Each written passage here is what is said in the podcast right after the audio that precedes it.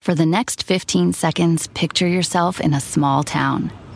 Historic buildings with galleries, restaurants, micro distilleries, forested ridgelines on the horizon, wide alpine meadows, evergreen forests threaded with trails, friendly locals eager to guide you. And if you're not quite ready to leave this fantasy, chances are you're our kind, and you should check out visitparkcity.com right away. Park City, Utah, for the mountain kind. The most exciting part of a vacation stay at a home rental? Easy. It's being greeted upon arrival with a rusted lockbox affixed to the underside of a stranger's condo. Yeah, you simply twist knobs, click gears, jiggle it, and then rip it off its moorings, and voila! Your prize is a key to a questionable home rental and maybe tetanus. When you just want to get your vacation started by actually getting into your room, it matters where you stay.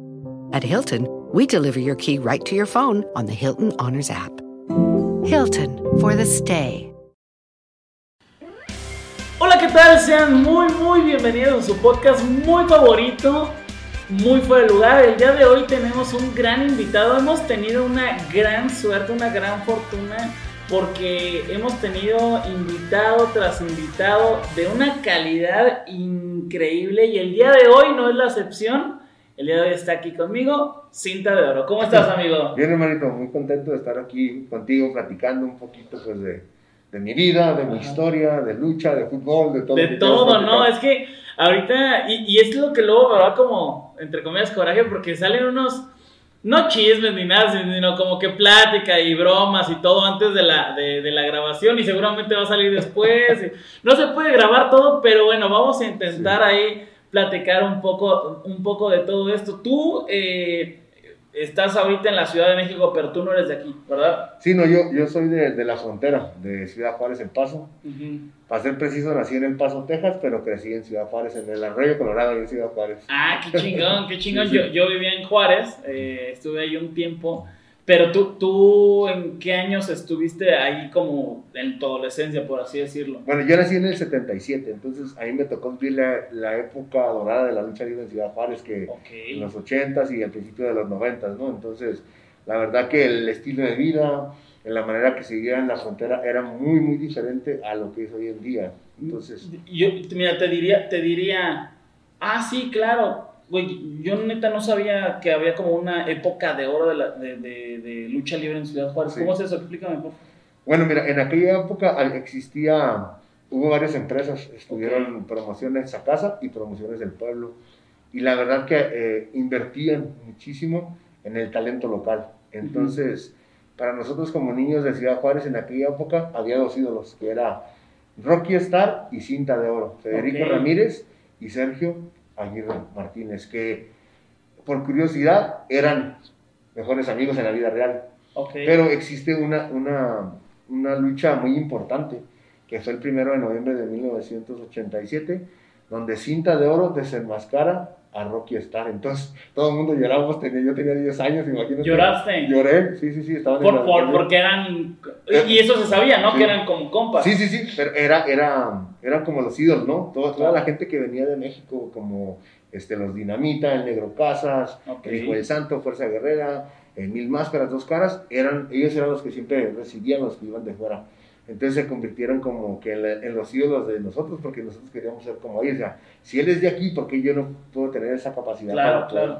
luchar en contra de ellos? Y había funciones los jueves y los domingos. Uh -huh. Pero dentro de esos días donde el luchador no trabajaba eh, en, en, entre esas funciones, hay otras arenitas en Ciudad Juárez. Uh -huh. Nahua, la Olímpica, eh, creo que era la, la, Internacional, muchísimas arenas de aquel entonces. Entonces, okay. el luchador que venía de fuera siempre tenía trabajo en Ciudad Juárez y muchos de ellos se quedaron en Ciudad Juárez. Y fue la época más bonita porque había un programa de televisión donde se podía ver las funciones de lucha libre, había historias de lo que estaba sucediendo, había un referee muy, muy, muy famoso y muy popular, muy polémico, el norteño Julio Quiroga, okay. de, tenía una frase que decía, no estoy loco, chato, no estoy loco, pues, cuando lo entrevistaban, este, el chato y, y que te, te, te, perjudicaba a veces, ¿no? Sí, o sea, sí, si era, era, era, el malo, el que hacía siempre claro, que, claro, claro, que, el técnico perdiera, la gente lo odiaba, entonces me tocó vivir esa, esa parte bonita, ¿no? De la lucha libre en Ciudad Juárez, donde pues no había tanta malicia. Tú podías ir al auditorio. Yo me estaba, yo recuerdo que estaba fuera del auditorio y esperaba al luchador que llegara. Mi abuelo me dejaba ahí. Yo me quedaba ahí esperándolo, le decía, ay, se le puedo cargar la maleta. Entonces le cargaba la Ah, maleta, me metía yo con ellos, los dejaba ahí donde está una escalerita, todavía existe, y se bajaban ellos al vestidor, y yo me iba a ver la lucha.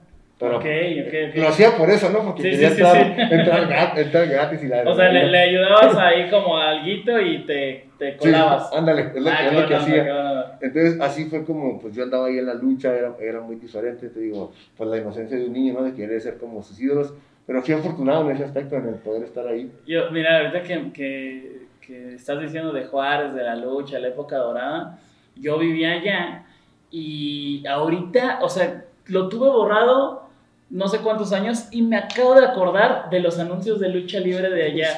Era, punto, ¿no? ¡Cinta de oro! ¡Cinta, cinta de oro! ¡Pero, pero, quieren más! ¿No? ¿Te acuerdas? ¿Quieren más? El enmascarado dijo de qué. ¡Pero, pero, quieren más! Y así, ¿no? Y te, Sí, te ponían todos los, la cartelera. Y, y, y como dices, ¿no? Esa, esa época que, que, que tú viviste y, y que de ahí, pues fue una gran, gran formación para ti para, para ser lo que eres hoy en día. Eh, te empezaste a, a clavar más en lo de la lucha. ¿En qué momento dijiste, oye, ya no quiero meterle las maletas, ya quiero ahora que, que, que me ayude alguien a, a- a las maletas? Bueno, cuando de, de niño, mi sueño siempre fue ser luchador, ¿eh? O sea, yo desde que vi la lucha libre, yo me enamoré de ella y dije, yo algún día tengo que ser uno de ellos. Entonces, cuando llego a mi adolescencia, a los 14 años de edad, empiezo a entrenar lucha libre. Bueno, Ujú. lucha grecorromana, Ok, que, que le llaman Olympic Wrestling, amateur, en Estados, en Estados Unidos, en El Paso, Texas. ok. Entonces, en, en, en Texas tienen una clase que era específicamente para estar en el equipo de lucha olímpica grecorromana. Entonces, yo ¿En qué escuela estabas? en Burgess High School, en El Paso. Ok, ok. Entonces, yo preguntando qué necesitaba yo para hacerme profesional en la lucha libre, lo primero que me dijeron muchos de los luchadores de aquella época, tienes que tomar las bases, las bases es la lucha amateur, la lucha olímpica, colegial. Dije, ah, bueno, entonces vamos a, a hacer eso. Pero mi idea de, de la lucha, yo pensaba que cuando iba a llegar a la preparatoria, iba a haber un ring de lucha. Ok. Y no era así, Sí, sí, era, era una lona con un circulito pequeño y uno más grande, ¿no? Ajá. Y yo decía, pues, ¿Y, la tercera cuerda? Sí, ¿qué hago aquí? O sea, ¿qué tipo de lucha es esto? Pero empiezo a entrenarlo, empiezo a, a enamorarme del deporte. Fui afortunado también en haber tenido un entrenador que me motivó muchísimo, un- Ok. un, entrenador americano. Su nombre es Ron Dillinger, que Ok. él venía del estado de Wisconsin, llegó al paso. Algo muy curioso te lo voy a contar rapidito. Dice que él agarró un mapa de Estados Unidos cuando se graduó de la universidad y no sabía a dónde ir. Entonces dice que puso el mapa enfrente de él, cerró los ojos y apuntó hacia abajo. Nah. Eso es lo que me contó y que cayó en El Paso, Texas. Ok. Casi, casi que le cae Sonora, güey, ¿no?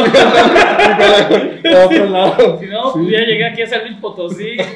sí. Ajá. Y así fue como llegó al Paso. Ah, Ok, Y, ok. y fuimos afortunados porque él desde muy pequeño estuvo involucrado en el deporte de la lucha olímpica. Su mamá lo metió muy niño. Ok. Fue cuatro, cuatro veces campeón de Wisconsin, campeón nacional. Entonces él conocía más del deporte. En aquella época el deporte de la lucha olímpica en Texas Ujú. no era tan fuerte como hoy en día. No existían los clubes de niños que mi hijo empezó a luchar a los seis años de edad. Entonces, yo tuve que esperarme hasta la preparatoria. Entonces, empiezo a forjar mi camino primero en, en la preparatoria y fui afortunado, como te digo, pero también fui muy dedicado. Tuve un papá también que, que me apoyó muchísimo. Mi abuelo también fue una parte muy esencial en, en- en, pues, crear de cierta manera esa, esa motivación en mí para seguir adelante. Si yo tenía un compromiso con algo, tenía que cumplirlo, ¿no? Sí, sí, sí. Entonces, ahí fue como empezamos. Y, y bueno, eh, me, voy, me voy a adelantar como algunos pasitos, ¿no? Tú estás con, con este rollo de la lucha, te empiezas a clavar un poco, un poco más, ¿no? Eh, ¿Quién o, qué- o qué personas son las primeras que te buscan como para dar el salto de, de lo amateur a lo profesional? Bueno, cuando ya regresé de la universidad, empecé a trabajar con mi papá. Mi papá tiene una funeraria en El Paso Ajá. y yo soy director de funerarias en Balsamor también. ¡A la madre! Eso sí no sabía. Sí, entonces yo crecí en una funeraria. Era un callejón ahí en Juárez y estaba la casa de mi abuela y enfrente estaba la funeraria. Entonces, de niño yo crecí viendo todo eso, ¿no? Entonces, ¡Wow! entonces cuando, ¡Qué ya, creepy! cuando ya regreso yo de, de la universidad, empiezo ya a entrenar lucha libre. Me dice mi profesor, ya vas a debutar, en un mes y medio vas a hacer tu prueba, vete buscando un nombre y un equipo. Oye, y no, y espérate, espérate, y no, y no llegaste nunca así al- a, alguna pelea en una en una limusina de las de las sí, estaría no, bueno, estaría bueno. No, fíjate que en ese aspecto no, pero sí tuve una experiencia muy bonita. La primera vez que el vampiro canadiense fue a luchar a Ciudad Juárez, que en aquella Ajá. época fue pues el boom en Sí, México, no, sí, sí, que fue a Juárez, nosotros le prestamos el ataúd para que Ah, lo metieran en su salida. Entonces yo recuerdo que estuve también en esa lucha y ah, estuvo muy bonito. Después, este, pues cuando ya empecé a entrenar, habían ahí varios promotores, ¿no? Ajá. Y entonces cuando yo, yo fui a mi profesor, que en paz descanse, Víctor Ojeda, el pirata, fue a decirme, fue a decirle a Don Chuy, que a Serpiente Blanca, le dijo, tengo un joven que me gustaría debutarlo, quería ver si me daba la oportunidad de, de debutar en tarea, en una arenita de 300 personas, la arena olímpica ya para el cerezo. No, bueno, pero areni- arenita no, no Sí, o sí. sea, 300 personas Sí. es algo, ¿no? Sí. Y para estar en cero. Sí, exactamente. O sea, para mí era un sueño donde me, donde me diera la oportunidad. Entonces, me dan la oportunidad de poder debutar ahí en Ciudad Juárez. Y hasta el día de hoy es algo muy polémico. Y que siempre ha, como que ha seguido mi carrera, ¿no? Lo de, mis- lo de los místicos, ¿no? Claro. Y yo le digo a esa a la gente, le digo, ya déjame descansar, ya pasó hace 22 años, ya Sí, no pasa sí, nada, ¿no? Pero la gente lo sigue, mucha gente en redes, tú no eres el original, y que, que, sabe qué, al que le duela. Sí, yo soy el original. Yo debuté el 21 de noviembre del 99 como místico, hay fotografías, hay, hay carteles, hay Claro. periódicos, hay muchísimas cosas, tristemente. Pues no entendía yo el concepto de- del- del negocio de la lucha. No, y- y, y, yo creo que mucha gente no lo sigue sin entender, ¿no? O sea, hay gente que le gusta la lucha y aún así no entiende todo Sí. esto que, que tú Sí. me estás diciendo, ¿no? Entonces tú debutas en el 90 y 99. 99, Sí, ok. 21 de noviembre del 99, que era el cumpleaños de mi abuelo. Mi abuelo falleció tristemente en el 95, cuatro años antes. Ok. Y mi abuelo era el que era fan de la lucha, entonces fue una fecha muy bonita, ¿no? El haber, el haber debutado en, en Ciudad Juárez en esa fecha. Y de ahí empecé a trabajar con varios promotores, con varias gente que andaba ahí, y poco a poquito pues te van recomendando entre los compañeros, ¿no? En Sí. aquel entonces no existían las redes sociales tan fuertes. Ok. Que hoy en día pues es, es fácil a veces subir un video hacia alguien, ah, mira, mira ese chavo. Y lo Puedes, verlo, ajá, sin necesidad de ir a luchar, te pueden ver. Exacto. Así pasa también en la lucha, o sea, que, que antes también era como tipo a los futbolistas, habían videos y se los mandaban a los promotores, o a los, no promotores, a los eh, representantes, y scouts, todo. Oye, está, es bueno este chavo, ¿no? También pasa en la lucha. En aquel entonces así era, era de cierta manera si te veía un, un luchador que a lo mejor estuvo en alguna empresa y te recomendaba, ¿no? Ok. Eso fue lo que pasó conmigo cuando ya entré a W y, con- y cuando empezaba a luchar ahí en Juárez decían, denle la oportunidad a este chavo, este chavo. Quiere hacer cosas grandes, tiene talento, tiene esto, tiene lo otro. Entonces fue la manera en que yo empecé a escalar poco a poquito ahí en Ciudad Juárez. Pero obviamente también cuando ven a, un chavo que trae muchísimas ganas, que tiene talento, te tratan de frenar, ¿no? ¿Y cómo, cómo, lados. cómo es eso? Eh, en un ejemplo, este, te quieren lastimar. Ah, no, ¿sí? sí, sí, sí, O sea, la lucha libre es un deporte que a veces la gente lo critica mucho. que- Claro, claro, que no es por- cierto. Que no es cierto y no sé qué tantas cosas, pero si eso fuera, pues entonces no entrenaríamos tan duro para prepararnos. para- Claro, no, pues al final ya está, ya está arreglado, ¿no? Es, es lo que dicen, exactamente. Entonces, en el caso mío, cuando yo empecé, hubo varios luchadores como que te daban un poquito más fuerte, ¿no? Para calarte, a ver si te gustaba. A ver, había un luchador que me agarraba y me daba un azotón, que era como un, un flechazo en mi espalda, Claro. pero cuando me aventaba, me jalaba mis brazos para... Y eso puede ocasionar que te salga el hombro, Claro. que te lastimes el codo, porque no caes parejo. Entonces, y, y tú, y tú en esa época, flaco, ¿no? Entre comillas. sí, estaba ¿no? súper delgado. Ahorita peso 97 kilos, en aquel entonces pesaba 70 kilos. ¡A la madre! Sí, Entonces sí. era, era un palito. Ah. así decirlo. Y obviamente, y todavía no entendías ese concepto de, de trabajo alguien que te quería lastimar, ¿no? Porque Claro. no sabías distinguir eso. Así, ay, este Ajá. nada más está luchando Sí. un poco fuerte, pero ya te das cuenta, ah, este está... Este sí me quiere lastimar, este sí Ok. me- hoy en día ya, ya sé distinguir eso. Y, y entonces, o a veces no te, o alguien, o ciertos luchadores dicen, no, yo no quiero trabajar con él, Ok, que la gente de arriba, ¿no? claro. no por no darte la oportunidad. claro. Hubo varias historias ahí también que un día empecé a tener éxito, a varios luchadores de México no les gustaba luchar conmigo, de pareja, porque decían que a mí me aplaudían más que a ellos, ellos ya eran estrellas, ¿no? Ok. Entonces, todo ese tipo de cositas que, que me imagino que existen en, en muchísimos lados, pero Claro. en la lucha libre en aquella época era un poquito más rudo en ese aspecto. Y yo entendía el concepto, sabía que tenía que pasar por un proceso para llegar al siguiente paso, ¿no? ¿Y, y, y no te llegaron a fregar en algún momento alguien? Gracias a Dios no. Sí me llegué a pelear varias veces en el ring. Una vez tuve una, una, una bronca, no me estoy acordando. ¿Una qué? tuve una, tuve una bronca en el ring. O sea, estamos luchando en el auditorio y de repente me empiezo a agarrar a, a trompones ahí en el, Ah, en el ring. Y se echó a perder la lucha porque empezamos a pelear. Porque, porque ya, ya no era lucha, ya, No, ya era no era pelea. lucha, ya era, ya, ya tenía, yo dije, yo tengo que proteger mi integridad como persona. Claro. Aquí ya no se trata de espectáculo, ni tristemente, pues no, no fue lo que la gente esperaba. ¿Y sigue luchando ese luchador o ya no? Mm, ya no, ellos ya, Ya no, no. son dos Ah. hermanos, ya se retiraron. Ah, ok. Les ok. mando un saludo, ya son, son muy tranquilos, son amigos míos y todo, pero, ok. pero son cosas que pasan ¿no? en nuestro Ah, trabajo. Se calentaron, Nos pues. calentamos, después en el vestidor nos dimos ahí un round también. Ah, neta. Al siguiente... ¿Y eso pasa mucho en, lo- en la lucha o no? Sí, sí pasa, Ah, fíjate. no sí pasa. eso. Lo que pasa es que, pues, a veces, como dicen, ¿no? Este, la ropa sucia se lava en casa y a veces no Claro. decimos nada, siempre tratamos, y más yo en el caso mío, yo siempre he sido una persona un poquito más reservada, pero también es padre recordar lo que sucede, ¿no? Para a veces valorar lo que, lo que tienes. For the next 15 seconds, picture yourself in a small town. Historic buildings with galleries, restaurants, micro distilleries. Forested ridgelines on the horizon. Wide alpine meadows. Evergreen forests threaded with trails. Friendly locals eager to guide you. And if you're not quite ready to leave this fantasy, chances are you're our kind. And you should check out visitparkcity.com right away. Park City, Utah, for the mountain kind. The most exciting part of a vacation stay at a home rental? Easy. It's being greeted upon arrival with a rusted lockbox affixed to the underside of a stranger's condo. Yeah, you simply twist knobs, click gears, jiggle it, and then rip it off its moorings, and voila! Your prize is a key to a questionable home rental and maybe tetanus. When you just want to get your vacation started by actually getting into your room, it matters where you stay. At Hilton, we deliver your key right to your phone on the Hilton Honors app. Hilton for the stay. Te voy a contar, ¿pasa eso? En aquel entonces estaba el señor, que fue una leyenda, el señor Tambita, que paz descanse, de programador, y me puso una regañada. Me dijo, echaste a perder la lucha, no sé qué tanto, y, y yo siempre he sido un poquito por recio, y yo le dije, no, pues, a mí me vale gorro, yo primero es mi, mi- me voy a defender como persona, no me interesa, y bueno, dije, si no quería, no me programe.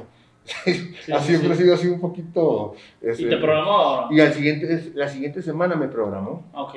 entonces, yo dije, me van a querer, pues, agarrar, cuido a estos dos vatos, ¿no? Ajá. entonces, ¿qué hago? Yo me vestí en mi casa. Me puse mi equipo de lucha libre en mi casa, Ajá. me pongo mis botas y me puse una navaja dentro de mi bota. Me la escondí. Ajá. Y así me fui vestido a la arena. Ya llegué con una pantalona arriba de mis equipos.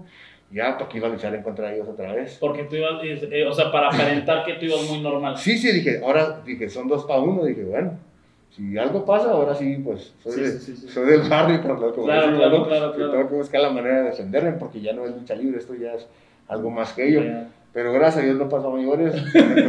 Y tú con tu navaja ahí todo el rato. Sí, Sí, o sea, son cosas que dices tú. Que, o sea, lo por a empezar, digo, qué tonterías estaba haciendo, o sea, qué locura. No, bueno, pero en ese ¿no? momento te- se te hizo muy, muy cuerdo, ¿no? Y, y bueno, eh, eh, este, este rollo me dices que pasa mucho en, en, en la lucha. Imaginemos, ¿no? Te lo voy a poner un, un ejemplo. Tú estás peleando y de pronto se calientan, no echan a perder la lucha, pero acaba la, la, la pelea, se van al vestidor y ahí se arma muchas veces. Sí, sí ha pasado en Ok. ocasiones donde pues terminas tu lucha, llegas al vestidor y de repente pues, como que ahí pues este, resuelves tus problemas, ¿no? Por así decirlo. Ya no es, cuando yo estuve en, en mi época de cuando empecé hoy en día, creo que es más tranquilo ahí el vestidor. Ok. Ya como que los compañeros entienden un poquito más, en aquel entonces pues era un poquito más, más difícil, o sea, porque no te querían dejar pasar. Claro, claro. claro. Ya, ya este, en aquel entonces había mucho más respeto al luchador que ya tenía más tiempo Ujú, ujú. luchando, que tú hoy en día se ha perdido mucho en el respeto en la lucha libre. Entonces, a mí me tocó ir esa época donde pues tenías que salirle al toro, como así decir, ¿no? Te peleabas, pasaba esto, pero a ver, dense la mano, porque al siguiente día tienen que volver a trabajar. Sí, totalmente. y así era, así Ajá. era, era parte de nuestro trabajo, lo que se hacía, entendíamos eso.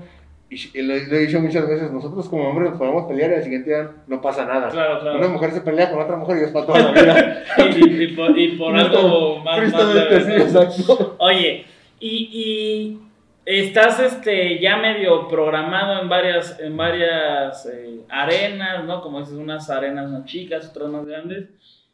¿Qué tan difícil fue entrar a una empresa de Estados Unidos?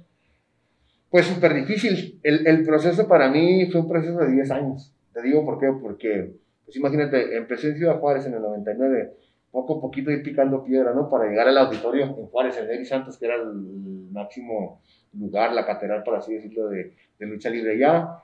Llego, empiezo a luchar ahí, empiezo a tener oportunidades. Después nos vamos al Poliforo Juan Gabriel, que era donde era la serie. Y empecé a tener mucho éxito ahí, cuando estaba promociones a casa, con okay. Armando Cavada. Y Kiko Delgado, Francisco Delgado, que es el cobarde, fue el, era el programador, el señor. Okay. Y él fue el que me pues, puso el ojo en mí, me dio la oportunidad de empezar a sobresalir, a tener éxito ahí. Posteriormente me voy yo a Monterrey. Cuando yo me voy a Monterrey me fui a estudiar teología.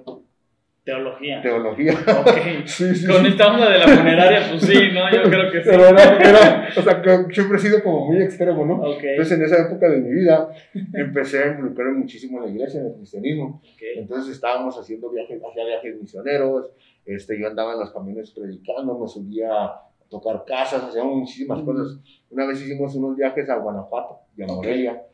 Y llegábamos así a los parques, hacíamos obras de teatro, hacíamos muchísimas cosas, o sea, estoy hablando que era una locura, pero muy okay. padre, ¿no? Entonces, poco a poquito, donde ya empiezo yo a, a darme cuenta de, de, todo eso, me voy a Monterrey y al poco tiempo, aquí en México registran mi nombre como místico. Y ahí fue donde como que empezó a, a haber muchos conflictos en ese aspecto porque muchos promotores ya no me daban ¿Y tú, trabajo. Y tú no, tú, no, tú no sabías que eso se debía de hacer, no lo no, hiciste. No, no, no sabía, era, primera generación en, en esto de la lucha libre. Entonces... No te preocupes, así le pasa a mucha gente, luego no registra su nombre sí, y luego y luego hay otros cabrones que se lo registran. Sí, sí, me han contado, me han contado, ¿no? Y ya después todos pues, Oye, pero entonces tú, tú te enteras de eso, yo creo que te, pues, te cagaste de no. Sabes que en esa etapa de mi vida, siempre toda mi vida he tenido, pues, fe en Dios, ¿no? He creído muchísimo en Dios. Yo respeto a cada quien en lo que Dios crea. Yo no me meto en conflictos en ese aspecto, pero para mí siempre fue muy importante eso. Hay una historia donde una vez el hijo del santo llega conmigo en Juárez y me dice, uh -huh. ¿por qué no peleas por tu nombre? Si tú tienes el derecho de antigüedad, tienes que comprobar. Y yo le dije, mire, yo tengo el mejor abogado, que es Dios. Si algo es para mí, algún día me lo va a regresar. Así le dije yo. Entonces, ya después hablando con él, dice, yo te juzgué de loco. Y yo, no, este chavo está loco. Claro. ¿Quién va a querer hacer eso, no? Yo hubiera peleado por lo mío. Pero mi, mi mentalidad y mi, y mi, corazón me decían otra cosa en ese momento. Entonces, seguí trabajando, seguí buscando mi oportunidad. Me fui a Monterrey. Estuve trabajando en Monterrey, en Laredo, Nuevo Laredo. Con lo que luchaba me pagaba mi escuela, el Instituto okay, Bíblico, okay. que era Cristo para las Naciones en Monterrey. Okay. Entonces, estuve ahí un tiempo. Después me regreso yo a, a Ciudad Juárez. Empiezo ya a trabajar en Estados Unidos con Shikara, Ring of Honor, con NWA, con empresas americanas, y donde me empiezo como que a dar, donde empiezan a dar cuenta de que, ah, hay un chavo en la frontera que es muy bueno, que habla inglés, que habla español. Y la gente lo quiere, y ¿no? la que, gente que lo eso, quiere, eso sí. es muy importante, Sí, es muy sí. importante, Sí, ¿no? que la el, gente... el carisma es, es algo que a la gente, pues eso no se compra con nada. Hay, hay grandísimos deportistas en todos lados, pero a veces les falta eso, ¿no? Carisma. El carisma con la gente. Claro. Entonces, cuando yo empecé a trabajar en Estados Unidos, de repente me tocó trabajar con X-Pac, con Sean Walkman, que él Sí, estuvo sí, trabajando sí. aquí en México también, creo que ya inició su retiro hace poquito, y me vio trabajar él, y me tocó luchar en contra de él una vez, entonces me dice, ¿y dónde vives? Le digo, no, pues allá en Juárez, en El Paso. Me dice, ¿no te gustaría hacer tu prueba para WWE? Y luego yo, pues yo así como que, ah, pues sí, ¿no? Claro. Porque ya había muchísima gente que me había prometido muchas cosas y no pasaba nada. Ajá. Entonces, él ah, mandó los correos a WWE y yo tengo esos correos porque él me los mandó a mí para que Ajá. yo viera que sí era cierto. De repente me, me habla y me dice, ¿sabes qué? Pues ya hablé con esta gente, así, así, así. Y yo le dije también bien tranquilo, ah, pues que sabe, ¿no? Qué chido". X-Pac fue el, X-Pac, ah, el entonces- que le hacía así, ¿no? Sí, ándale, uno de los yo, es que yo sí, sí, me gustaba. Sí, sí, Ajá. sí. Entonces, él ya me, fue el que me recomienda con la empresa. A las dos semanas me hablan de la empresa. Tienes que presentarte en Corpus Christi y, Ah, la- qué y Laredo, Texas. onda, Ajá. Pero te estoy hablando en, el en diciembre del 2009. La empresa en aquel entonces no te pagaba nada. Tú tenías que buscar la manera de llegar ahí. Entonces, acaba de nacer mi hijo. Me acaba de casar. acaba de tener, mi hijo tenía un año de nacido. Pues no había mucho dinero. Entonces, lo que hice, vendí unos equipos y máscaras a un coleccionista de Juárez. que hoy en día es uno de mis grandes amigos, Julio Violeta, este, para poder hacer mi viaje. Para, sí, ¿Y cuánto tenías que, cuánto juntaste? Creo que junté como unos 400 dólares. Un promotor me, me hizo el favor de comprarme los hoteles, otra Ah. persona me prestó un carro. Entonces, Entre todos. Sí, porque no podía, no tenía tarjeta de crédito, no tenía para realmente hacer el viaje, entonces yo se acomodó todo, me llevé a mi papá, le dije, ¿cómo me acompaña? Vámonos. Nos fuimos 13 horas hasta Corpus Christi manejando. Madre. 13 horas, llego ahí, y yo recuerdo el día que llego ahí estaba yo en shock, entonces entro y estaba una cafetería donde estaban todos comiendo, y luego ves a Randy Orton, No. a Big Show, a Batista, a John Cena, los dos así como en shock, y luego así como trataban de camino, ¿no? Y Claro. Ya, ya me dice, no, vete para allá, van las cortinas. Hicieron como un cortito de, de cortinas Ajá. y dice, ahí te vas a cambiar. Entonces ahorita te decimos cuando, cuando vengan por ustedes. Ya entro yo al cuartito y había muchísimo, había como unos 15, 20 muchachos. Estaba Supernova, Ajá. mi hermano de Tejano, ahí también conmigo. Ya empezamos a platicar un poquito y recuerdo, todos se pusieron su equipo de lucha, yo no. Yo me puse una pantalonera y una camisa. Ujú. Y mis tenis fue todo lo que me puse, me daba vergüenza ponerme mi equipo, no sé por qué. Ok. No me puse mi equipo de lucha. Te da pena. me dio pena y no sé absolutamente Qué por raro. qué. Entonces, nos vamos, me dicen, váyanse al ring. Era Monday Night Raw. Era a las 2 de la tarde. Me dicen, váyanse todos al ring. Y luego estaba Jamie Noble, uno de los agentes ahí, y dice, súbanse ustedes dos. Entonces, unos chavos a luchar, ¿no? Va, bájense. Y luego me dice a mí, ustedes dos súbanse a mí ya Supernova. Ya luchamos unos 10, un- un- yo creo que fueron 6, 7 minutitos. Entonces me dice, bájense, así. Y luego ya, Pero, pero espérate, eh, eh, eso, eso no era ni grabado ni nada, simplemente fue sin gente y Ajá, ver. exactamente. Era antes de la. Era, eh, Raw empezaba a las, a las 7 de la noche. Ah, ok, Esto era ok. la- eh, antes de la función. Era Ujú. la manera en que hacían antes las pruebas para WWE. Entonces, llevaron a varios de los compañeros y nos tocaba luchar así un poquito. Entonces, ya después me dice a mí, Jamie Novo, ustedes dos vuelvan a subir. Dice, ahora necesito que le den más intensidad. Les voy a dejar luchar. Yo les digo cuando paren. Bueno, pues ya me subo otra vez con Supernova, luchamos. pa, pa, Y pa, que pa. la- volando. Pero ¿qué- sí, haciendo de todo. O sea, ¿qué fue lo que más así Este- dijiste? No, hombre, ahorita eh, con esta. Traté, más o menos según yo, Ajá. pensé, decía yo, no, pues a- al americano le gusta pues un poquito más este, el candado del cuello, lo basiquito, no tanto aéreo.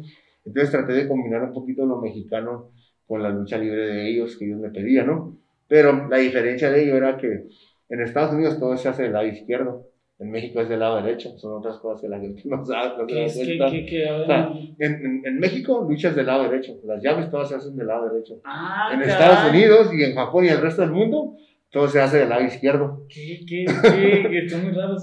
Sí, sí, sí, o sea, son cositas que, que a veces la gente no se da cuenta. Entonces ya, pues lucho y me acoplé bien porque teníamos el mismo estilo con, con, su- con Supernova. Y entonces ya, me va. Y así, pero no me dijeron absolutamente nada. Ya terminamos todo de hacer la prueba y dice, váyanse todos. Y ya después este, viene John Laurinaitis, que en aquel entonces era el que estaba encargado de- del talento, del nuevo Ujú. talento. Hoy en día es, regresó nuevamente a su posición. Y ya en la noche fue y me dijo, dice, ya me dijeron que eres muy bueno, mañana te voy a ver. Así fue lo que me dijo nomás. Ya cuando me dijo, dije, dije, ah, pues qué padre que le gustó mi trabajo, pero todavía dije, quién sabe si ¿Quién me sabe van si a te querer. van a poner? Al siguiente día nos tocó irnos a Laredo, que era SmackDown. Entonces me dicen a mí y a Supernova, ¿ustedes dos? Ok, pero qué pedo pinche pruebota. O sea, era, era ir a un lado Sí. y luego. eh, espérate, Sí. ahí, ahí yo me, me perdí. Sí. Era ir y, y regresar, pero les gustaste y tuviste que seguir. Sí, ¿O no, bueno, eso fue un lunes. Al siguiente día era, era en Laredo. Entonces de ahí mismo ya nomás viajé dos horas a Laredo. Ok. El martes. Eso fue un lunes, este fue el martes. ¿Y eso, eso ya estaba presupuestado? O sea, ya estaba. Sí, ya más o menos Ah, lo, ok. lo tenía yo Ok, en mente, que más o menos cuánto iba a gastar para allá y para acá. Entonces esa vez se va Supernova con nosotros a, a Laredo. Llegando a la, a la arena, nos dicen, ustedes van a tener una lucha con unos chavos nuevos, con los Dudebusters, que les querían... Dustbusters. Los Dudebusters, ah, Kellen Ok. Craft y este, Trent Beretta. Uno de ellos hoy está en la otra empresa, AEW ahora. Y dice, pero la lucha es para ellos, que se vean ellos. Pues no nos dejaron hacer absolutamente nada nosotros y nos dijeron, tienen que luchar sin máscara. Y le digo así como que no, no puede ser. O sea, yo nunca he luchado sin máscara. La gente va a saber que no todos un chorro de sentimientos en mi mente. Pero también decía yo, si no hago esto, ¿Qué? no voy, a, no voy a tener la oportunidad a lo mejor de poder llegar a la empresa. Porque van a decir que no sé obedecer órdenes. Ajá. muchas cosas. Entonces dije, bueno, va, lo hacemos. Entonces esa vez yo luché sin máscara como Jorge Arias. Ajá, Con ajá. nombre me pusieron. Entonces mucha gente pensó o piensa que hasta el día de hoy ese es mi nombre verdadero. Que no lo Que es. no es. Que no es. Y espérate, ¿por qué Jorge Arias? ¿Quién te lo puso? Un- el anunciador que me tocó. Ah, ok, ok, Ahí, ok. Me dice, a ver, da mi nombre latino, Ajá. mexicano. Y ya le estuve diciendo nombres y fue como sacamos Jorge Arias de ahí. Y este muchacho de Supernova también le hicieron lo mismo, le pusieron un nombre, sin máscara, luchamos. La lucha duró bien poquito, nos ganaron. Yo ni siquiera hice absolutamente nada en la lucha. Estaba en la afuera, me golpearon y me caí y le ganaron a mi compañero. Entonces la gente, en la mente de la gente dijeron, cuando ya después este, que me contrata la empresa, me dicen, pues si no hizo nada, ¿por qué lo contrataron? Ah. no se dieron cuenta que antes de todo eso Claro. ya había hecho yo una prueba para ellos. Claro, antes claro. de que me contrataran. Y, y que tal vez, y que tal vez sí te, te terminaban por firmar por eso mismo, ¿no? De, de Sí. bueno, este güey está dispuesto a hacer ciertas cosas que no, no estaban tan...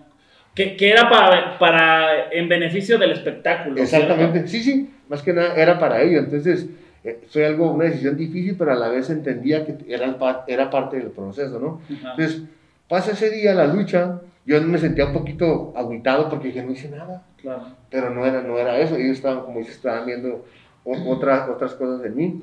Antes de irme, llega Jamie Novo y me dice, no te vayas a ir, necesitamos hablar contigo. Así fue lo que me dijo nomás, Ujú. mientras estaba el show de SmackDown. Pa, pa, Ok. pa. Se termina el show, viene y me busca y me dice, ven, necesitamos ir a hablar. Me llevan a la oficina con John, John, John, John Larnaire, se llama el señor. Y ya me meto y me dice, siéntate. Y ya me siento, y ya empieza a platicar conmigo, cuéntame un poquito de ti, ya le empiezo a contar, pues, pues de Juárez el paso, así, así, este y que el otro. Entonces me, me hizo una pregunta que hasta el día de hoy nunca se me olvida. Ok. Me dice, ¿tú, tú crees que eres mejor que Rey Misterio? Entonces yo digo, es el ídolo de todos nosotros los mexicanos, ¿no? Porque Sí, sí, sí. es un gran luchador, una gran persona. Entonces yo me quedo así, entonces le digo yo a Ali, mire, No sé, tú dime. le, le digo, le digo- le digo, no sé si yo sea mejor que Rey Misterio, pero si usted me da la oportunidad, a lo mejor yo puedo hacer cosas que él no puede hacer. Y pues eso es todo lo que le pido. Y así quedó. Entonces se quedó así como muy serio. Siguió platicando conmigo. Antes de salirme, me dice: Te voy a dar la oportunidad, te vamos a mandar un contrato y te vamos a mandar a Florida. Así fue lo que me dijo. Madre. No, pues me salí del cuarto yo así de la oficina, así bien contento, no sabía, ni, qué, chingón, no sabía ni qué pensar, y si, si llorar y gritar, pero me salí así como muy tranquilito Claro. así muy tranquilo. Entonces recuerdo que ya me voy. Le digo a mi papá, ¿sabes qué? Hablaron conmigo, me dijeron esto. No, pues que mi papá bien contento, ¿no? Llegamos a comer a un restaurante ahí en Laredo.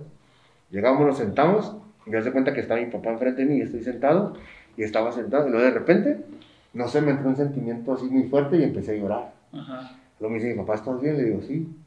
Pero en ese momento lo que sentía era hasta me pongo chinito, era volver a recordar lo que me había pasado con lo de mi nombre, ¿no? De Claro, místico, claro, claro. que se me había cortado, eh, se me habían cerrado muchísimas puertas, que no había logrado el éxito que yo había querido en México por todo ese tipo de cosas, de las políticas, de la lucha libre, y de repente darme cuenta que voy a trabajar con la empresa más grande del mundo. Sí, claro. Era así como que un shock. Ajá, ajá. Entonces era como yo ver como la película que pasa el film, así que, Sí, sí. ta, ta, ta, que todo lo que he seguido. Entonces me voy a mi casa, a los dos, tres días me llega mi contrato. Ok. Y eso fue, el, yo creo, los momentos más bonitos de mi vida. Y te ayudó mucho también el ser americano, ¿cierto? Sí, sí, yo soy nacido, como te digo, en El Paso, pero crecido en, en Juárez y tengo doble nacionalidad. Tengo pasaporte americano, pasaporte mexicano y el idioma es algo muy importante. A veces como, Totalmente. como mexicanos o, o nuestras culturas, a veces es de que no, no necesitas ese idioma.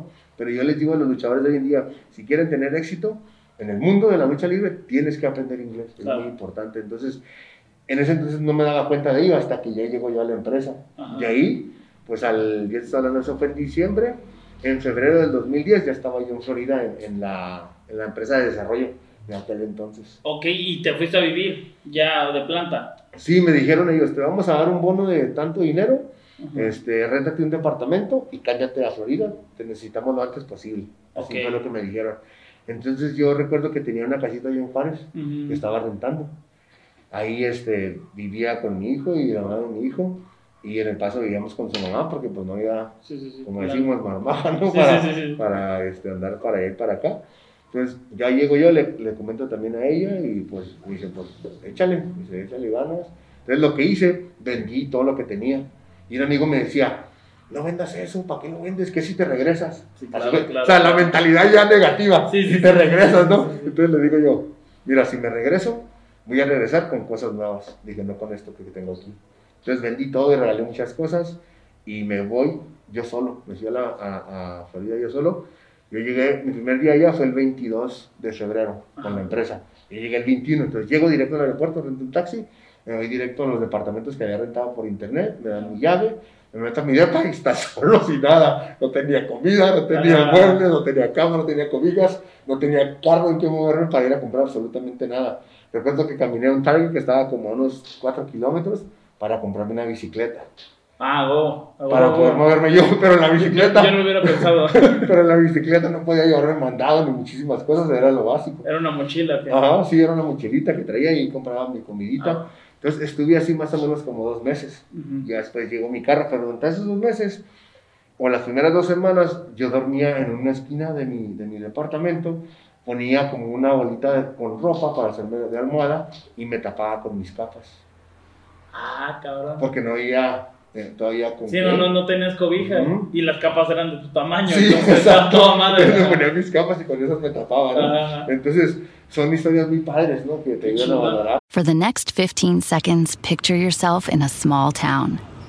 Historic buildings with galleries, restaurants, micro distilleries, forested ridgelines on the horizon, wide alpine meadows, evergreen forests threaded with trails, friendly locals eager to guide you. And if you're not quite ready to leave this fantasy, chances are you're our kind, and you should check out visitparkcity.com right away. Park City, Utah, for the mountain kind. The most exciting part of a vacation stay at a home rental? Easy. It's being greeted upon arrival with a rusted lockbox affixed to the underside of a stranger's condo. Yeah, you simply twist knobs, click gears, jiggle it, and then rip it off its moorings, and voila! Your prize is a key to a questionable home rental and maybe tetanus. When you just want to get your vacation started by actually getting into your room, it matters where you stay. At Hilton, we deliver your key right to your phone on the Hilton Honors app. Hilton for the stay. Tú, que, tú, tú así ya con, con la, la experiencia que tienes, yo veo desfilar, entre comillas, mucha gente en esta empresa, ¿no? La, eh, la empresa americana. Ajá, WWE. ¿Qué es más difícil, llegar o mantenerse? Creo que mantenerse. Mantenerse porque o sea, el llegar, a lo mejor puedes llegar y puedes estar un año y te vas. Yo estuve 10 años. Madre. 10 años, una década, o sea, la- casi la, la mitad de mi carrera la, la he pasado dentro de la empresa y fueron etapas buenas y etapas malas también. Tristemente para el latino, y siempre lo he dicho, no es la primera vez que lo digo, y siempre lo he dicho, creo que no nos dan la oportunidad que realmente se merece el luchador mexicano, el luchador latino. Hay grandes compañeros que tienen toda la capacidad del mundo, que hablan inglés, que saben hacer promos, que saben trabajar, que saben, pero no nos ven de esa manera, no nos ven así porque tristemente otros compañeros que han ido antes han roto es- esos lazos importantes con las empresas, ¿no? Y no es por criticar a nadie, pero pues siempre repercute en todo eso. Si un mexicano o un latino tiene algún problema o la riega, siempre nos juegan a todos. Como, como que son, son de esta manera. Ajá, exactamente. O sea, ¿tú, tú llegaste algún momento a algo y, y que te, hagan- te hayan dicho, y no, eh, uy, luchador de estos, de los mexicanos, que, o- o de los enmascarados que hacen tal cosa, que son de esta manera. Sí, que son somos... que o somos- responsables, o son algo así. Bueno, hay varios, hay varios factores. Uno de ellos te, te voy a contar un poquito, dándote un ejemplo, ¿no? Que, que sucedió. Al místico de México, que hoy en día regresó nuevamente a su nombre, este, lo contratan como la sensación mexicana, como la gran contratación después de Rey Misterio para llegar a WWE. Hicieron rueda de prensa aquí en México, este, va para Estados Unidos. Eso fue un año después de que yo llegué a la empresa y yo así como que, ching, otra vez, Sí. esto, ¿no? Desde- viene desde de el la- nombre. Entonces llega él con todo para que sea una superestrella y no pasa nada. ¿Por qué? Porque no, no, sé, no sé realmente si no tuvo la motivación, si no se preparó, X. A los dos meses lo suspenden a él, porque Ujú. salió positivo en alguna sustancia, cualquier cosa. Y esto no lo digo yo, o sea, él, él lo sabe. y- y se lo- y no lo digo por hablar mal de nadie, se lo digo también a él, ¿no? Sí, sí, en sí. su cara, sin problema, él lo hemos hablado. Y lo suspenden a él, después esto cuando se hizo lo de Sin Cara contra Sin Cara, que entonces iba a suplirlo. Ujú. Después en el 2011 A él lo quieren hacer una superestrella y hace la lucha de, de sin, sin, sin, cara negro, que era yo, contra sin cara azul, en el Palacio de los Deportes, donde yo me quedo sin el nombre y se lo dejan a él. Okay. Entonces ya yo me convierto en otro personaje. Durante ese año, año y medio, yo me lastimo, me voy a mi casa, me operan, estoy ahí este, descansando, recuperándome. Entonces durante ese año él estaba luchando, pero se la pasaba que lastimado, que una cosa, que otra, que se le cayó el pasaporte porque él vivía en la Ciudad de México. Ajá. De aquí lo volaban a Estados Unidos, Ok. cada semana. Qué privilegio de poder tener eso, de que estar con tu familia cada semana y poder regresar a trabajar. Y creo que no lo valoraron, que él no lo valoró.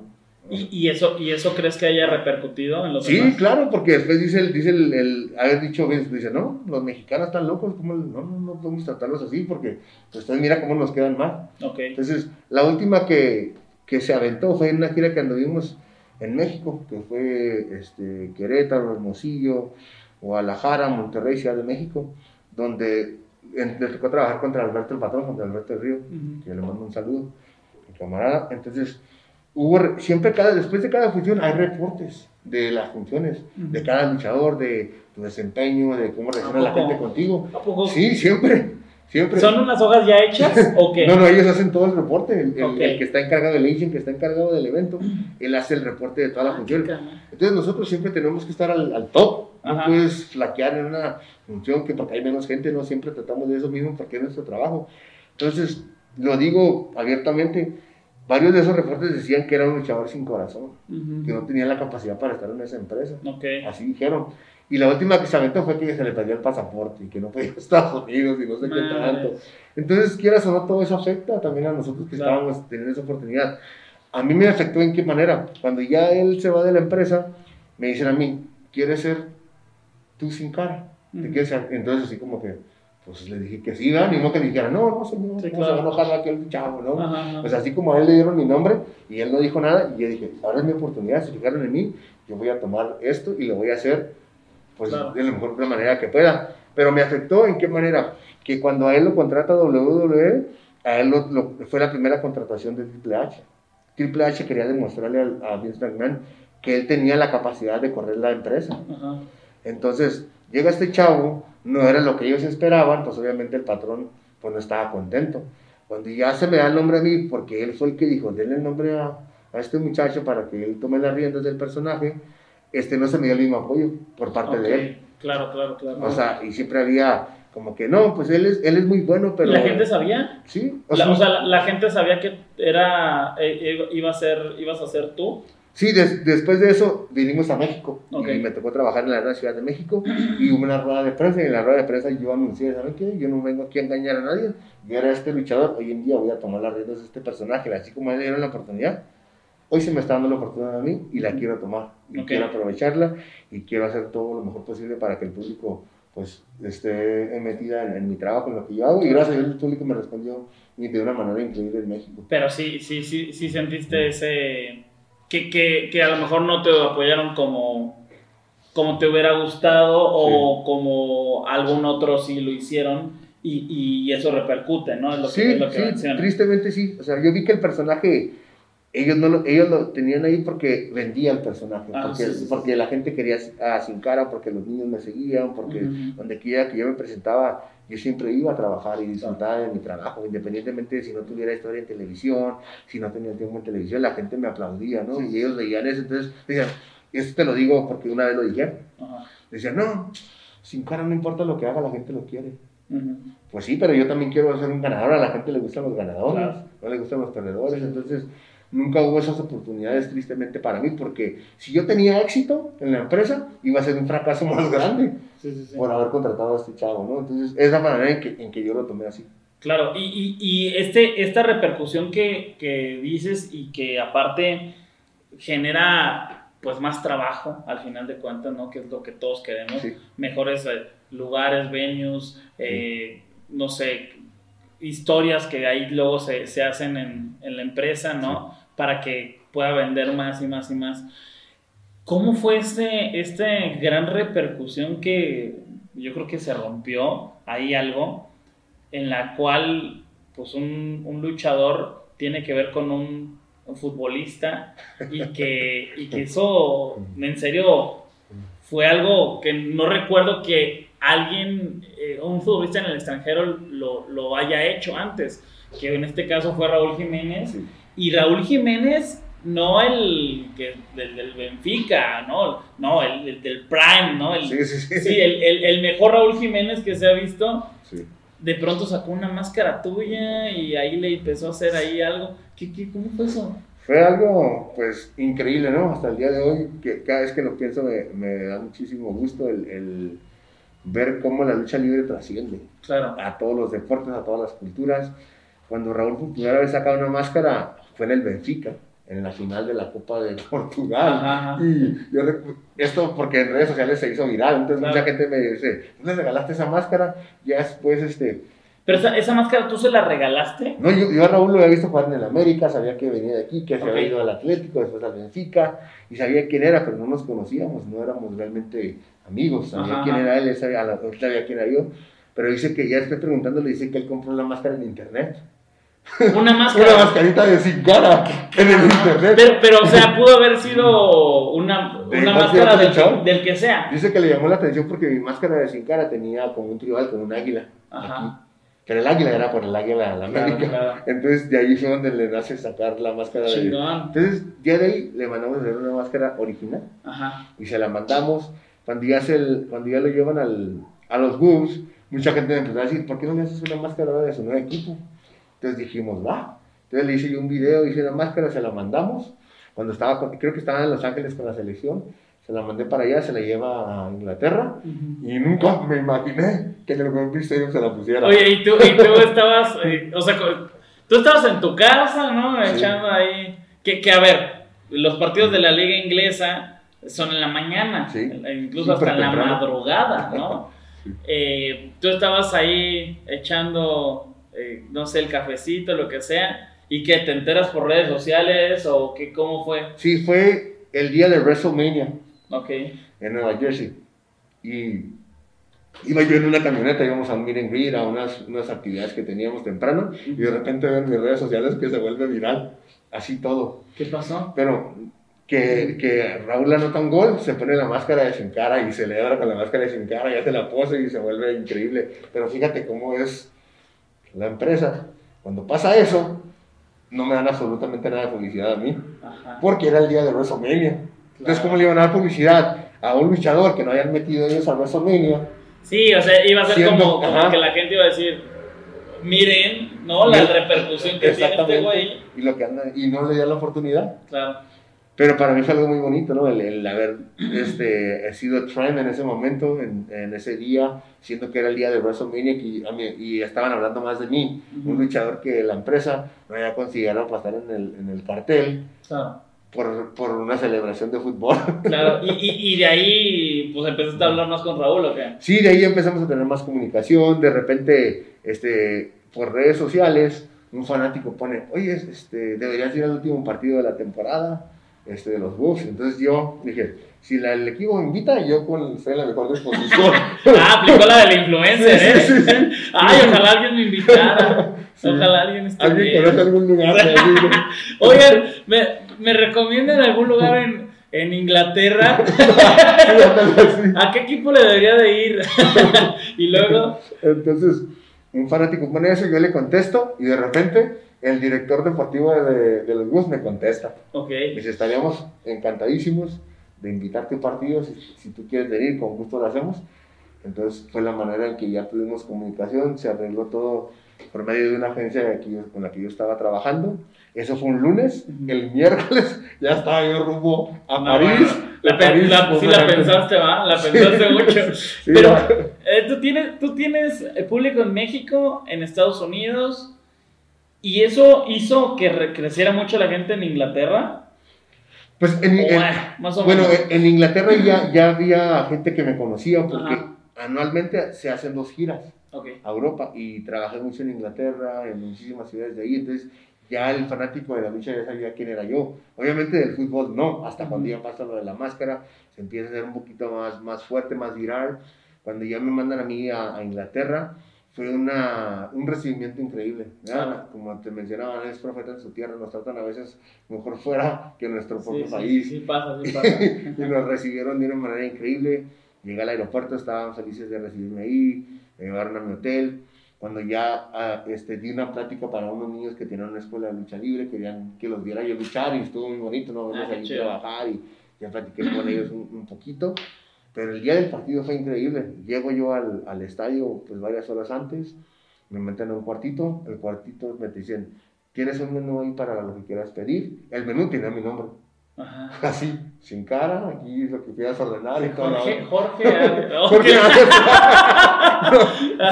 Bueno, ahorita te cuento una historia, me acordé, pero dice, dice así, Jorge, este Jorge. este, sin cara, ya lo que podía pedir y toda la onda. Y este, me tocó ir a, a, a visitar al equipo en el vestidor, a presentarlo me tocó también visitar ahí el museo, tuvimos un pequeño convivio con la gente. ¿Conociste a Dama? a Dama, todos, ahí tengo fotos también. Estamos, estamos más que tú, Dama. Sí, le dije yo que, que tuviera cuidado si pusiera la máscara. ¿Cómo van a decir? Ya se puso bien mamado, sí.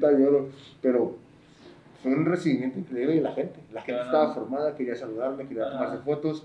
El equipo mandó a hacer 20, más de 20 mil máscaras de cartón de, de, sin cara para que la gente se las pusiera durante el partido. Entonces, fue una experiencia increíble, yo creo que lo más bonito que me ha pasado en mi vida. Después de eso ya me fui a, a convivir con Raúl, con el entrenador, nos fuimos a comer, con Johnny, Johnny Otto, vimos ahí también.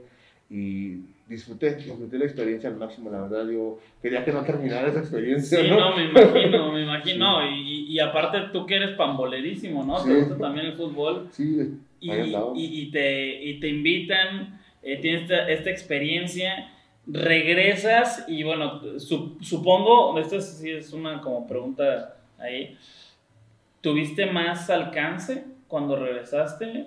O sea, no como que el viaje te cambió, no, pero sí eso hizo que algo pasara aquí en Estados Unidos, México o no? No, no, no, tristemente no. Yo pensé que sí, se, dije, pues se van a fijar que la gente me, le gusta mi trabajo, lo que estoy haciendo, vamos a aprovechar ese momento de hacer el crossover Hoy si tú te fijas hoy en día cuando un equipo gana algún campeonato WWE, de repente les manda un campeonato, ¿no? Claro. Antes nadie posteaba cosas de fútbol, con, con, con cuestiones de, de, un luchador y así. Y de repente empezó el tren ese que muchos de los compañeros empezaron ya a salir abiertamente. Yo le voy a estar al equipo, yo le voy a... Y está padre eso, porque ya te relaciona con otro público, con otra gente que a lo mejor no sigue la lucha libre, pero tienes algo en común. Entonces, eso pues se me hizo algo muy padre, que ya la gente tenía a lo mejor algo en común contigo, a lo mejor no le gustaba la lucha, pero sabía que le, te gustaba el fútbol, y fue donde empecé a ver un poquito de diferencia, que ya otro tipo de público empezaba a seguirme, empezaba a ver a lo mejor mis cosas, lo que yo hacía en redes sociales. Yo, yo, yo sí te seguí por eso, ¿sabías? Yo, o sea, yo, yo eh, a lo que voy es, o sea, sé quiénes son muchas personas. Pero de eso a que lo sigan en redes sociales sí, es, diferente. es diferente. Yo te seguí por eso, por, por lo, lo, de Raúl. Yo eh, seguí ahí en, en, en el Instagram. Dije, ay, este, luego veía, veía que posteabas y de ubicación ponías el paso. Dije, ¿será el paso? No sé, qué raro, porque, porque ahora sí que yo nunca supe así como, ay, no, pues no porque no lo sepa, no, no, no quiere decir que, que, no sé. Y aparte, ¿sabes qué? Eh, en la época que ahora que, que ya estoy haciendo como cuentas, yo estaba justo en Juárez en la época que tú debutaste. Yo estaba justo en el 2000. Ah, entonces sí. yo estuve ahí en, eh, del 2000 al 2004, ¿no? Y, y bueno, yo vi que, que, ponías todo esto en redes sociales y dije, ah, es el paz, ah, ese es el paz. ¿Tú de, dónde te consideras? ¿De, de México, de Estados Unidos? ¿Qué, pues yo me considero ¿Cómo es eso? Porque, porque, hay diferentes tipos de, de, ¿cómo se puede decir? De tipos, ¿no? De mexicoamericanos. Sí, sí, sí. pues hay, hay, hay, este, como, como dicen allá, ¿no? El, la, pues la cultura chicana, la cultura que es como el, el, el joven mexicano creado en Estados Unidos, pero que realmente no ha tenido pues esa parte de la cultura mexicana, ¿no? Tú vas a California y de repente vas a algún lugar y te atiende alguien y es igual de color que tú y que yo y todos los rasgos, pero nada en español. Claro.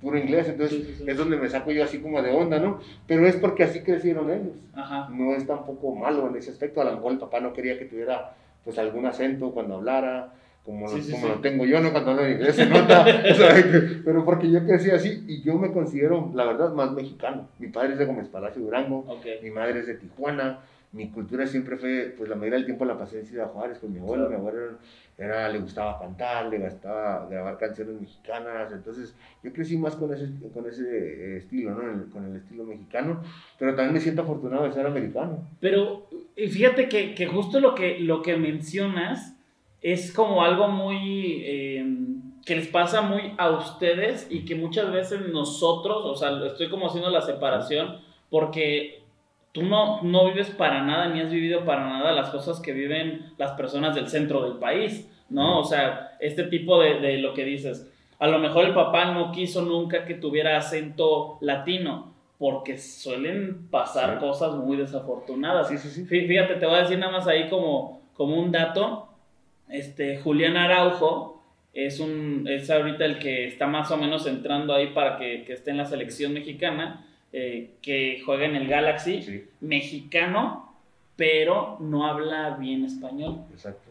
O sea, es un tipo de que, que es la globalización y, y así Sí. pasa, ¿no? Así, así sucede y, y le da hasta, yo creo que hasta pena el, el luego el intentar eh, Hablar, hablar, porque pues no sabe tanto español. Pero como tú dices, hay, hay ciertos tipos de, de mexicoamericanos y también tiene que ver las cosas que han vivido de, no sé, pues sí, discriminación, ¿no? Esa- Pues es sí, como, hay que decirlo como es, es discriminación, no- no, hay otra palabra. o sea, ah, creo que a nosotros, los latinos o en sí los mexicanos, nos da temor hablar de ese tema. Ujú, ujú. Les da temor hablar de ese tema. Y como las otras razas no. Ellos, Claro. ellos abogan por su gente, se juntan, hacen rallies, se- hacen de todo lo que tienen que hacer para exigir sus derechos.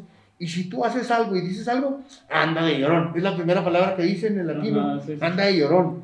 No andamos de llorón. Si no nos unimos, nunca va a pasar absolutamente Claro. nada. Nos quejamos y nos quejamos y decimos, pero nadie hace nada, nadie ¿Te, se te junta. pasó estando allá? Me pasó a mí y me sigue pasando. Que porque me quejo, que porque digo, lo digo porque pasó. Y ¿Y si no lo dices nada, va a, va a pasar en el pasado. ¿Qué te ha pasado de, de- de ese tema? Cuando yo estaba en la universidad, que un niño de 18 años que se va al estado de Massachusetts, que en aquel entonces no sabía ni pronunciarlo, no sabía cómo se dice Massachusetts, decía, pasa quién sabe qué tanto decía. Mazatlán. Voy a un restaurante una vez a, a cenar. Ajá. Llego, me siento, no viene nadie. Le hago la seña, ahorita vamos. Duré yo creo como unos 30, 40 minutos sentado. Nunca fue nadie a llevarme un menú, nunca fue nadie a preguntar absolutamente nada. Ok. Entonces, es la- fue de las primeras experiencias que yo tuve donde de repente me, me di cuenta que mi color de piel era diferente y que eso no le gustaba a varias personas.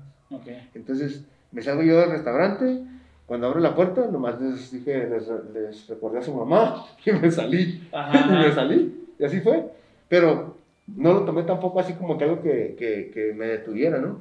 Y durante mi vida siempre he sido así. Estando dentro de la empresa también este, hubo varios, tuve varios conflictos porque a veces eh, a lo mejor la manera en que nosotros los mexicanos cotorreamos es diferente y es muy sabrosa y a la gente le gusta Claro. que te ríes. Y ellos querían tener también a lo mejor esa, esa cercanía con uno y no son así. Y hubo un- una vez en, cuando estaba yo en FCW, un, un pequeño este, inconveniente, un altercado ahí con un compañero que estoy haciendo yo un promo en la clase de promo en español y en inglés. Entonces cuando yo bajo, me dice este, este compañero, me dice, ¿qué dijiste Taco Bell? O sea, diciéndome a mí así. Ujú. Entonces yo lo volteo y lo- le se la rayé enfrente de todos. Y era un moreno grandote. Ok.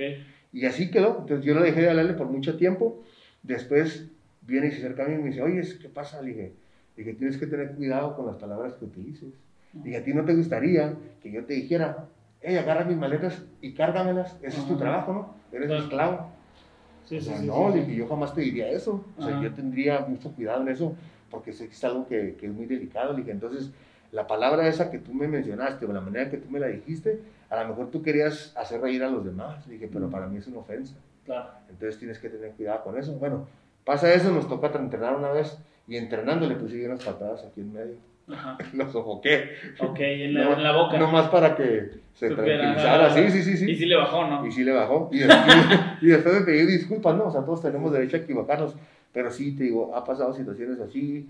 cuando ya estuve también viajando, que viajábamos de repente vuelos internacionales, a nadie le pedían el pasaporte más que a mí. Entonces yo decía, que la clásica esa que usan allá, random checking. Claro, claro, claro, sí, sí, sí, no, sí, De rutina, de rutina. La, la, tocó, chequeo, te tocó a ti, justo. A ti, qué casualidad que a ti, a todo mundo. Entonces, me pasó una vez en un vuelo internacional y no les di mi pasaporte. Le dije, a nadie se lo pediste más que a mí. Le dije, ¿me, te da miedo que yo sea mexicano y que tenga tatuajes? No, señor, que miren. Le dije, trae, y entonces mandó traer al gerente, hablé con el gerente, dije, voy a poner una queja. Dije, eso no está bien. Okay. Que no puedes y, y, a veces la gente dice, ah, eres problemático. No soy problemático. Simplemente no me dejo. Claro. Cuando ya no te dejas, ahora te llaman problemático. Sí, sí, sí. sí. ¿No es cierto? Pero, entonces, entonces eh, eh, el ser quien eres no te ayudó a, o sea, a que no te pasara. Te siguió pasando. No, siguió pasando y sigue pasando. Tú fíjate, hoy en día en las empresas pues extranjeras o por así decirlo americanas, cuántos latinos o cuántos mexicanos realmente están teniendo éxito, es decir, él es el, la cara de la empresa, él es el que lleva la batuta, él es el que está siempre en los grandes planos de las empresas. Tristemente no lo hay. ¿Y por qué? Es porque realmente pues no les interesa. Esa es la verdad. Y, a veces la gente, como te digo, a veces les da temor porque, ay, no me van a dar trabajo. Pues ya, yo no me un trabajo, ya estoy fuera de la empresa. que pierdo nada? Pero yo lo, yo lo digo por esto, porque yo tengo un hijo que ama la lucha libre. Que él quiere estar en esto. Y yo quiero que las condiciones para mi hijo sean diferentes. Sí, claro, que, que, que le pase lo menos posible, porque que no le pase, híjole, está difícil que no le pase. ¿Por qué? Porque no tienen, no, a lo mejor es muy fuerte, pero no tienen pues la, huevos. sí, huevos, para realmente juntarse y hacer algo. Siempre es porque están recibiendo un dinero cada semana, que lo entiendo perfectamente porque todos vivimos de ello y tenemos que mantener a nuestra familia. Pero eso es temporal. Aquí que queremos que sea algo duradero, algo para, para que el que venga detrás de nosotros tenga esa fortuna y pueda lograr sus sueños. Y, y, y eso, y eso que me mencionas eh, fue en Massachusetts, pero yo me acuerdo, porque yo también eh, cruzaba mucho al paso, que en el paso llegué a tener este tipo de, de rollos de, de, pues sí, ¿no? De porque no poquito inglés, ¿no? Sí, ah, sí te, te, pasó a ti de, de, como de por ahí, en Juárez Paso. En, el, en, el, en la frontera no, te soy sincero, no, nunca, tuve, nunca tuve una experiencia así. Me volví a pasar una vez en un restaurante, creo que fue en Baltimore. Okay. Fui a comer una, a un restaurante, no voy a decir el nombre. Pero llego, me siento y el mesero asumió que yo no hablaba inglés. Entonces yo me sangrón le empecé a hablar todo en español. me agarraba mi teléfono y me decía, wishy, que wishy, y que me pusiera la clave pero yo de sangrón. Entonces, para ordenar comida, mandaron a un chavo que estaba ahí atrás de los en la cocina para pedir comida. Ya pedí yo la comida. y que se la pidió en francés. Ah. en alemán. Entonces ya pedimos todo no, ya pago, cuando me voy, me salgo de la puerta y les digo, thank you very much. Ajá, Y luego se me quedan viendo así como en shock. Ajá, y me salí, ya les dejé ahí con, con, con la duda.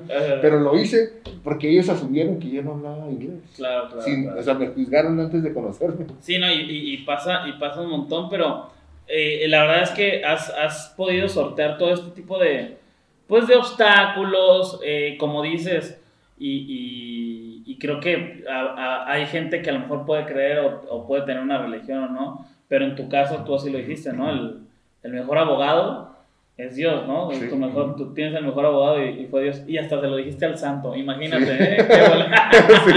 Luego se lo dijiste al santo y, y te ha podido, has, has, podido tener una, una muy buena carrera y, y, el día de hoy, este, en dónde estás para toda la gente que, que te está apenas siguiendo, apenas te está conociendo o, está intentando entrar más en este mundo?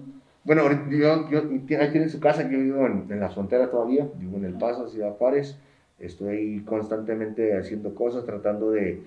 Ahorita, como que en esta etapa de mi vida, he sido muy padre porque pues tengo la libertad de hacer otras cosas que antes no tenía la libertad, ¿no? Estamos, este, obviamente quiero seguir luchando, poco a poquito se empiezan a abrir nuevamente pues las empresas, los países, después de esta pandemia terrible que nos ha afectado muchísimo a todos, poco a poquito empieza a, a tener otra vez las puertas abiertas en muchos lugares. Y ahí poco a poquito empezamos nuevamente a, a ser programados, a trabajar. Estamos haciendo un proyecto de un libro también. Ah, el libro ya, ya está escrito, estamos ya nomás esperando unos pequeños detalles. Este, Miguel Valverde, que es el artista, que es el que está haciendo el cover de mi libro, de, de todo, portada, Ujú. contraportada, lo del- este, él es el pintor del que está en mural que está en la, en la México. Ok. Entonces es un gran amigo mío y, y lo queremos hacer, pues un proyecto muy bonito para el, para el público. Es, son relatos de mi vida, Ujú. donde yo hablo un poquito de, de las experiencias que he vivido y va a ser ilustrado por él. y va a ser ilustrado por él. Ah, Pero la idea es de motivar, ¿no? Darte cuenta que no importa de dónde vengas, de dónde hayas ido, lo importante es lograr tu sueño, que sigas adelante con lo que quieres hacer. A ustedes les pasó, o sea, Sí, tú sí. sabes cómo es eso. Entonces, aquí se trata de eso, de no darnos por vencidos. A lo mejor es una frase que escuchamos mil veces, ¿no? Ujú. Pero esa es la realidad. No Claro. te puedes dar por vencido, no puedes bajar la guardia, no puedes este, estar triste. Porque nadie va a venir y te va a decir, ay, pobrecito, mira, Sí, está no, muy triste. Toma, te doy un millón de dólares.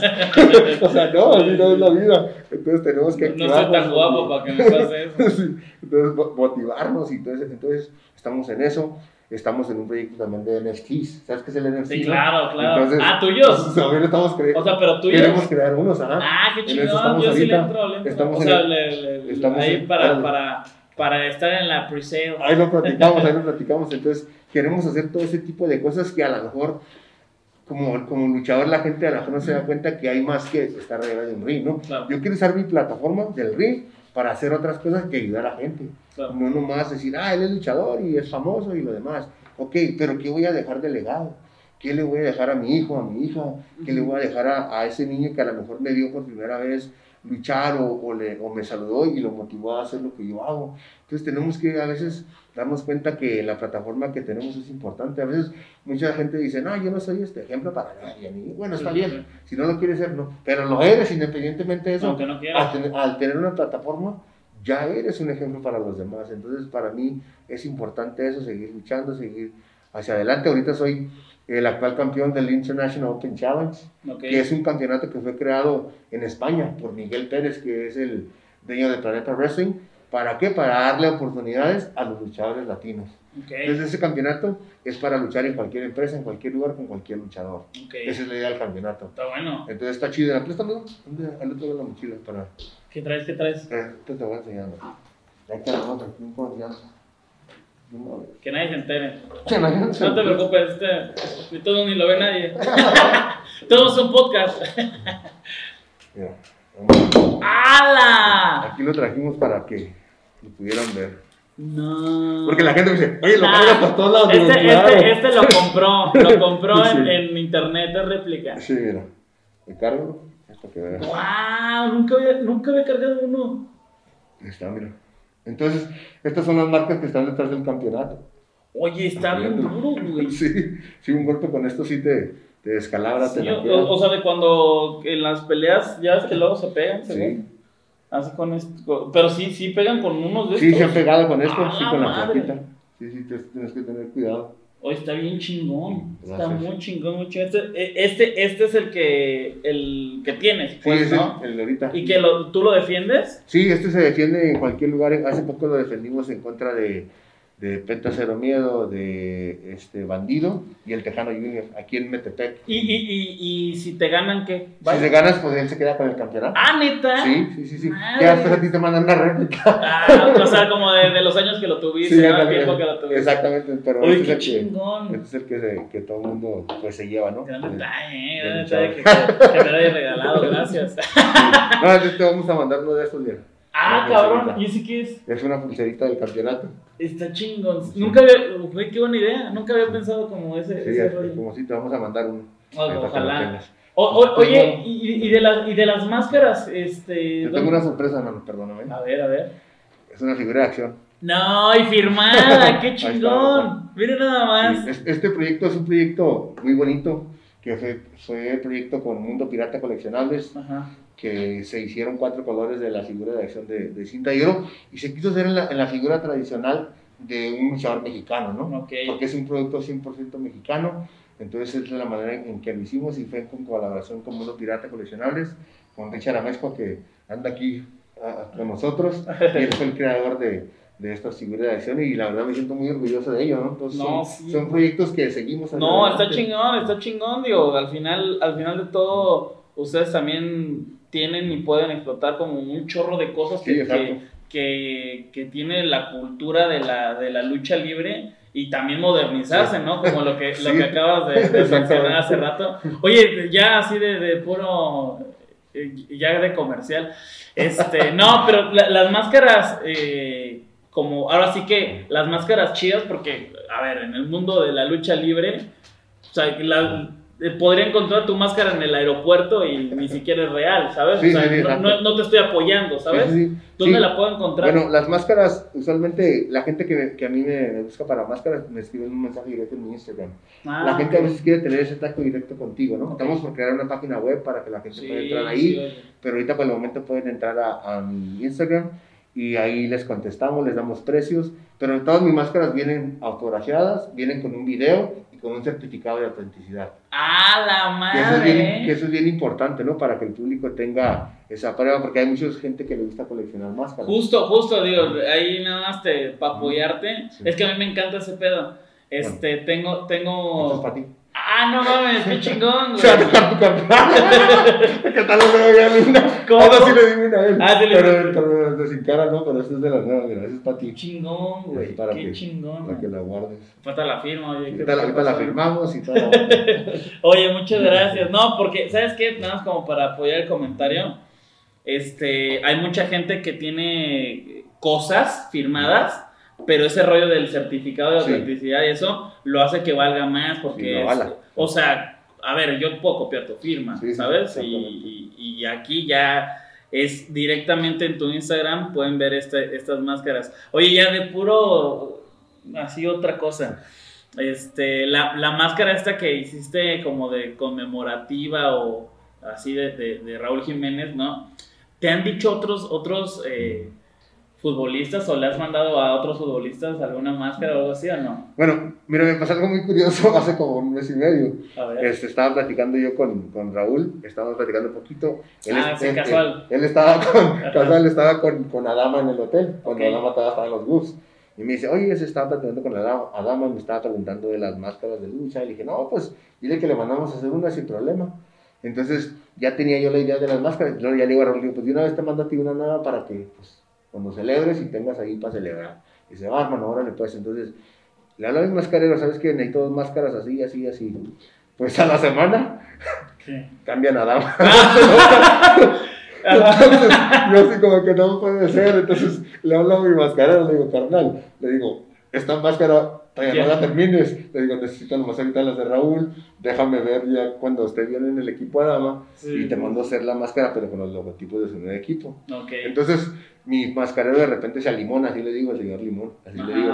Y se enojó según él. Ah, no, enojó. cortó la máscara y cachito. No, de, enojado. Porque dice que le hizo tragar doble, ¿no? Sí. Pero ahí le mando un saludo al, al Simpson. Oh. Y, y total de que ya le, le, este, le hicimos la máscara ya a- a- del Barcelona. A De Dama. Dama. A Dama. Entonces ya, ya le mando yo a hacer este, la máscara, según un video, donde ya le mandé a hacer la máscara. Entonces me, me dice, ¿a poco esa máscara es para mí? Le digo, sí, hermano.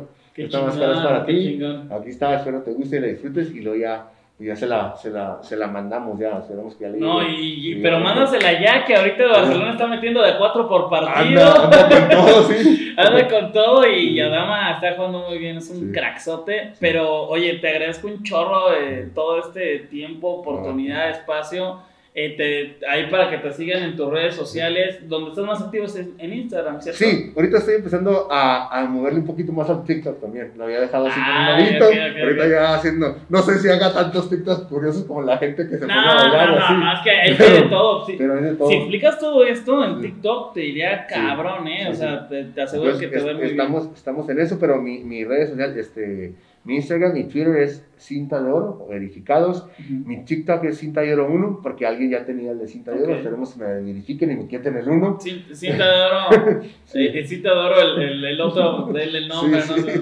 Y, este, y, y mi canal de YouTube, necesito también subirle más contenido, he subido varios videos, Ajá. es Cinta de Oro Oficial y también mi página de Facebook. Entonces, te digo, ahí tratamos de estar al pendiente de todo y siempre pues agradecerte a ti por la oportunidad que nos diste hoy en día de poder platicar, de, de hablar de muchísimas cosas que a lo mejor pues no usualmente, ¿no? No, claro. la- no me acordaba esa historia del, del cuchillo aquí en mi, en mi bota. De- de- de pandillero. Otras cosas. No hagan eso, niños. Mira, les digo, por favor, no hagan eso.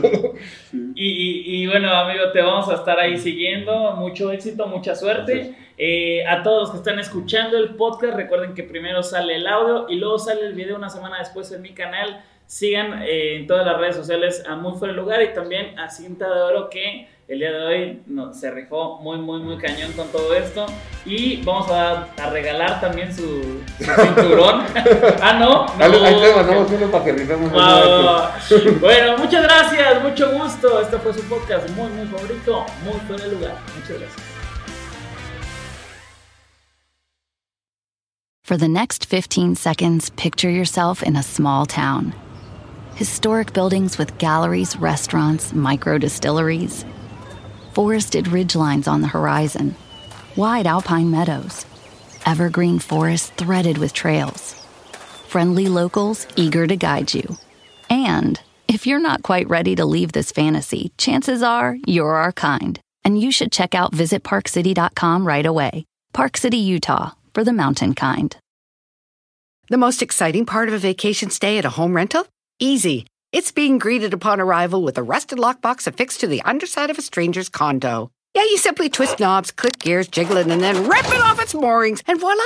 Your prize is a key to a questionable home rental and maybe tetanus. When you just want to get your vacation started by actually getting into your room, it matters where you stay. At Hilton, we deliver your key right to your phone on the Hilton Honors app. Hilton for the stay.